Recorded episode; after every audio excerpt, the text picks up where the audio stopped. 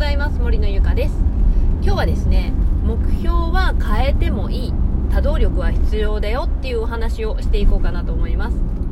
というのもですね、えー、目標を一度掲げてしまうとその目標を達成するまでブレちゃいけない。っていう風に自分をこう縛っている方って結構いらっしゃると思ったので、まあ、今日このテーマで話そうかなと思ったんですけれどもあの目標っていうのはあの全然私はですよ変えちゃって大丈夫と思っています。うんあのもしもねその目標を設定してでその目標に向かって頑張って突き進んでいる時例えばあこれ私がとってもやりたかったことだとかあのー、なんかもしかしたら自分の方向性はこっちじゃなかったかもしれないなってこうふと思った時に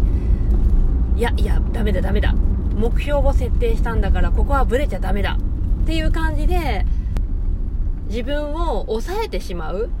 と私はちょっともったいないなっていう風に感じてしまうんですよね。まあ、ここはですよあの賛否両論あると思うので、まあ、これはあくまで私の意見にはなるんですけれどもあの本当に途中でね目標を掲げてで途中であこれ私すごく心惹かれるなやってみたいなっていうものがあればですね私はそれを、えーとやるっていう選択をしてでかつその目標をね、あのー、一度まあ設定しているのを、あのー、変えるのがちょっと抵抗がある人はですねそのやりたいことも含めて再設定をすればいいだけだと思うんですよね目標を。うん。再設定をするっていうだけです。変えるというよりかは あの再設定をするっていうことですね。その新しくやりたいなって思っていることも含めた目標っていうのを再設定する。っていう。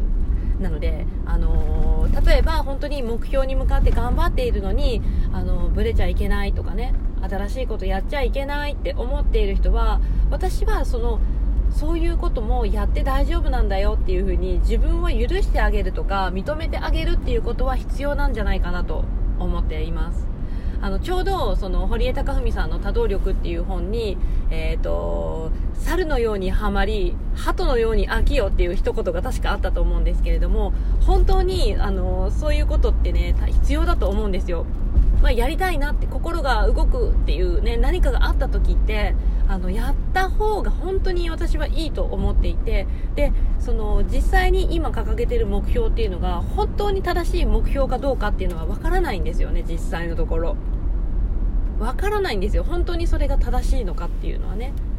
なのでそういうふうに心がなんか動かされるような何かっていうものに出会ったんだったらもうぜひそっちも含めたうん、目標をね、まあ、そっちにもちろん変えてもらってもいいですしその完全に変えてしまうっていうのが抵抗あるなって感じてる人はそのやりたいことも含めた目標っていうのを再設定すればいいだけだと思っているので私はそういうふうにねあの考える自分のことを許してあげるとかねあのやりたいっていうことを認めてあげるっていうことをした方がフットワークも軽くなるしすごく柔軟にいろいろ行動ができると思うんですよね。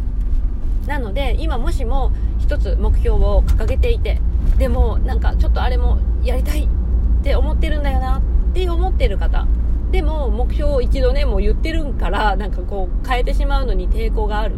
って感じてる方はですね大丈夫ですやってくださいぜひで、あのー、ちょっとやっぱりやりにくいなって感じてる方はですね、もうぜひね、この堀江貴文さんの多動力っていう本を読んでいただければいいかなと思います。はい。なのでね私の意見としては目標は変えてもいいっていうね、えー、あの今日はね音声をお届けさせていただきました。はいということでねあの今日の音声は以上になります。次回の音声でお会いしましょう。バイバイ。